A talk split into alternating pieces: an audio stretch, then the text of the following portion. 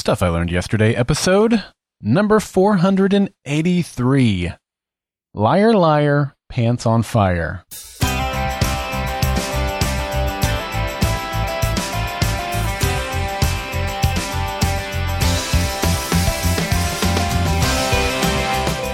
Welcome to Stuff I Learned Yesterday. My name is Daryl Darnell. Every night at bedtime, my kids have a high five contest with me, and I believe that if you aren't learning, you aren't living. In today's episode of Stuff I Learned Yesterday, I share lessons I learned after being damaged by lies. Greetings, salutations, happy Monday, y'all. I hope you had a great weekend and I hope you are ready for a great week ahead. Now, I don't know about you in your neck of the woods, but for me in my neck of the woods, our kids are starting school this week. Yeah. So it'll be a fun week around here. That's for sure.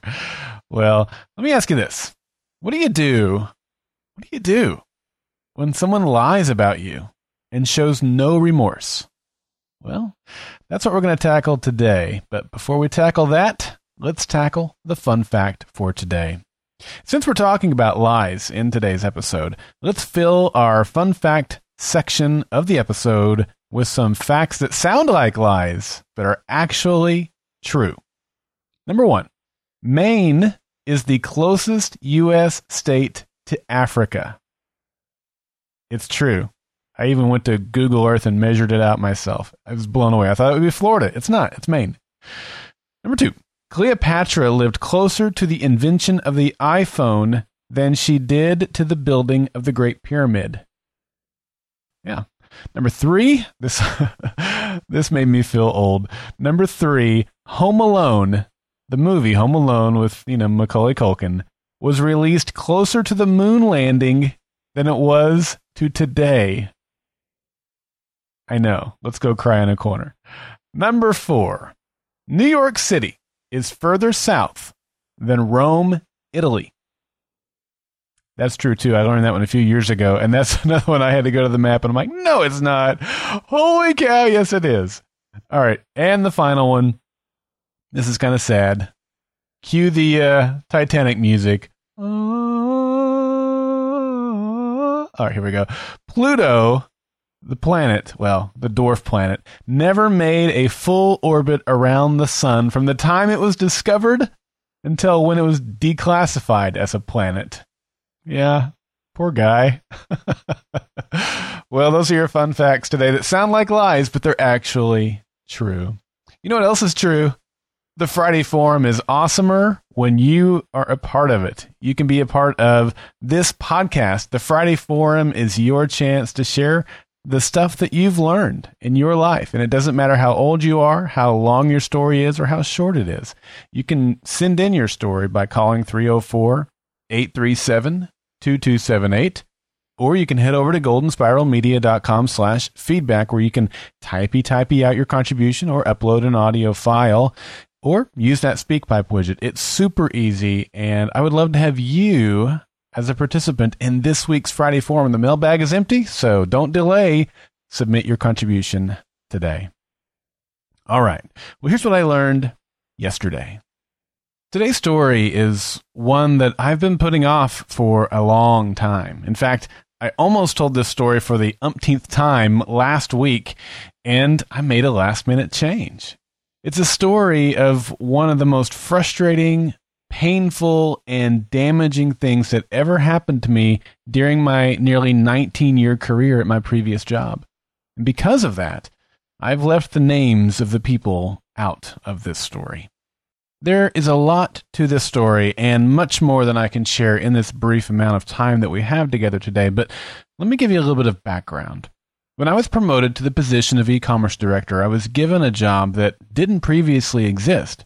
I got the job because of my knowledge of programming and store operations and purchasing. I also understood new media and social media better than nearly everyone at the company at that time. My team and I spent a lot of time researching and building a branch of the company that didn't fit into our normal structure. All of our other stores got one big order each week delivered from our central warehouse via our own trucking system. Our orders were shipped out a box at a time to people all over the world. Our stores communicated with their customers in person or occasionally over the phone. We communicated with our customers via phone, but also email and social media. Our stores were able to reach new customers by tapping into local media and advertising opportunities. We reached new customers with online ads on Google and Facebook and things like that.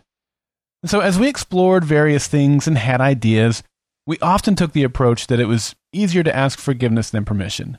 When there was significant money or impact on the overall company, we sought permission from my boss, who was the president of the company. But I met with him weekly, and we had a very similar philosophy about our online vision and initiatives. So I didn't need to ask permission for most of the day to day decisions that I was making. I mean, that's why I was given that position was to make those decisions. Well, naturally, not everything we did worked, and we made some mistakes along the way, as anybody would. And we had a lot of growing pains. We carried tens of thousands of products, and not all of these products were ready for the web. We purchased a database from the largest distributor in our industry and tapped into data feeds from our vendors, but there were still a lot of gaps. Thousands of items had incomplete data, and those gaps in data ranged from dimensions and weight of the product, which impacted shipping rates, to images and product descriptions. Some of the products lacked even the most basic information. So my team became responsible for physically going out to our warehouse to check each item and fill in the missing data. This meant that we actually weighed, measured, and photographed thousands of items.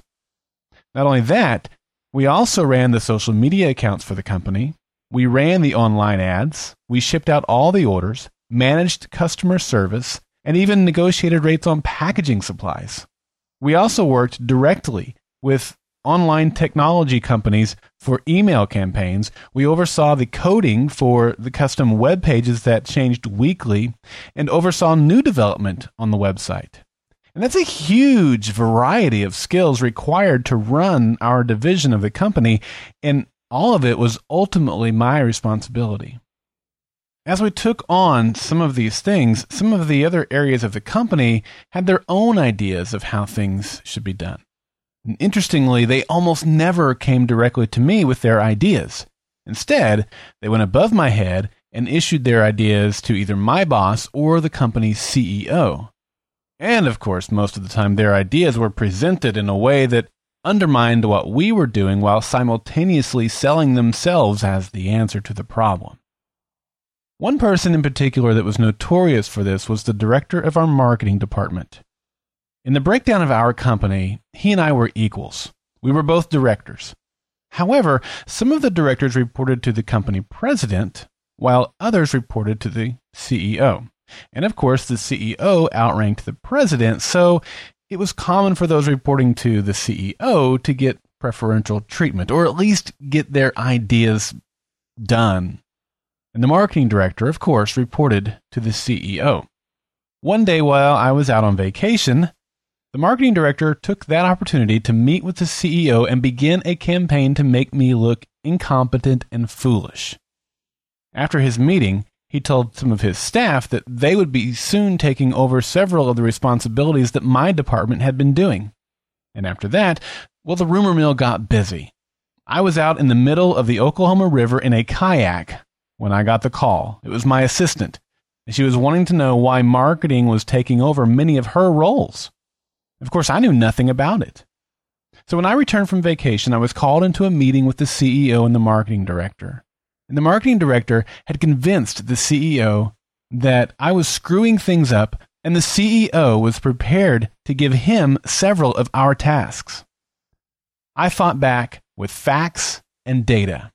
I showed him how well we were performing and showed metrics that revealed that we were doing much better than many companies with much more money and exposure. And so the CEO allowed us to maintain control of those responsibilities, but it felt like it was only a temporary victory. However, major damage was done to me that day. This meeting was set in a casual format. Our CEO had four high backed chairs positioned around a coffee table in his office, and the three of us sat in those chairs facing each other and went through each area of my division piece by piece. And the marketing director had a list of what he wanted to take over and what he thought I should keep. Interestingly, the marketing director did not want to take control of our online marketing campaigns with Google and Facebook he thought that should be my responsibility. But to me, those were things that we never should have been doing. But we did them because they needed to be done and no one else was doing them. He also didn't want to take over the photography of our website, but to me, that didn't seem like a task that my team should be in charge of. Still, he was quick to criticize the job that we were doing with photography. In fact, he told the CEO that buyers were coming to him and complaining about the photographs that my team was providing for products. He said that the buyers told him that they had repeatedly asked me to take better photos, but nothing had been done. Now, I knew that that was an outright lie. It was a lie to make me look like I was operating in a silo, that I didn't care about the requests of other parts of the team, and it made me look like I was incompetent. This was not the first time that the marketing director had made up a lie about a conversation he had had with a buyer. And so I stopped him, I interrupted him, and I called him out on his lie. I reminded him of the exact lie he had said about me before. And I asked him to restate his story about the photographs and to name the names of the people who had said it. And I then told him and the CEO that I would follow up with those people and report back with their version of the story. I approached the buyers separately and asked them to tell me what happened. I tried to be as vague as possible as not to lead them in any way. Well, sure enough, both of their stories matched each other, but neither of them matched the story of the marketing director. It turned out that they were complaining about the images for some jewelry, and those images were all photos that the vendor had supplied. Now, if a vendor supplied a photograph for an item, then my team never got involved we were only flagged for items that had no photo. In fact, both of the buyers also said that they told him that they were wanting my team to take new photos of the items so that the items would have good photos. Well, you're not going to believe what happened next. I scheduled a meeting with the CEO, and at that meeting, I reminded him of the marketing director's story, and he remembered. I then reminded him that I had called his story out as a lie, and he remembered. I then told the CEO about the conversations that I'd had with the buyers and how their stories matched each other, but not his, thus proving that it was a lie. And the CEO did nothing. He didn't call in the marketing director to ask him about the lie. He didn't even say that he would follow up with the marketing director about the lie. He told me that I needed to go work it out with the marketing director. What? One of your employees is saying lies about another employee and you're not going to do anything about it? You expect the employees just to work it out? Well, that's not going to happen. But I tried. So I went straight to my office and I set up a meeting with the marketing director. We met either that same day or the very next day in his office. When I told him what I had discovered, he refused to acknowledge the lie. He refused to acknowledge what he had said in the CEO's office. In fact, he refused to even talk about it. He said that our conversation with the CEO was in the past, and he wasn't going to spend time rehashing what's happened in the past. Now, mind you, that conversation had taken place less than a week prior. But he completely shut down the conversation and just sat there, refusing to say anything. So nothing was ever done. Well, that's not true. Damage was done to my character and the CEO's confidence in my abilities was shattered. And nothing was the same after that. About eight months later, the president of the company resigned, and I knew immediately that I was in trouble. He was my visionary companion. He was the one that had defended me time and time again when I had been attacked in closed door meetings with the CEO or the marketing director. With him gone, the odds were not in my favor.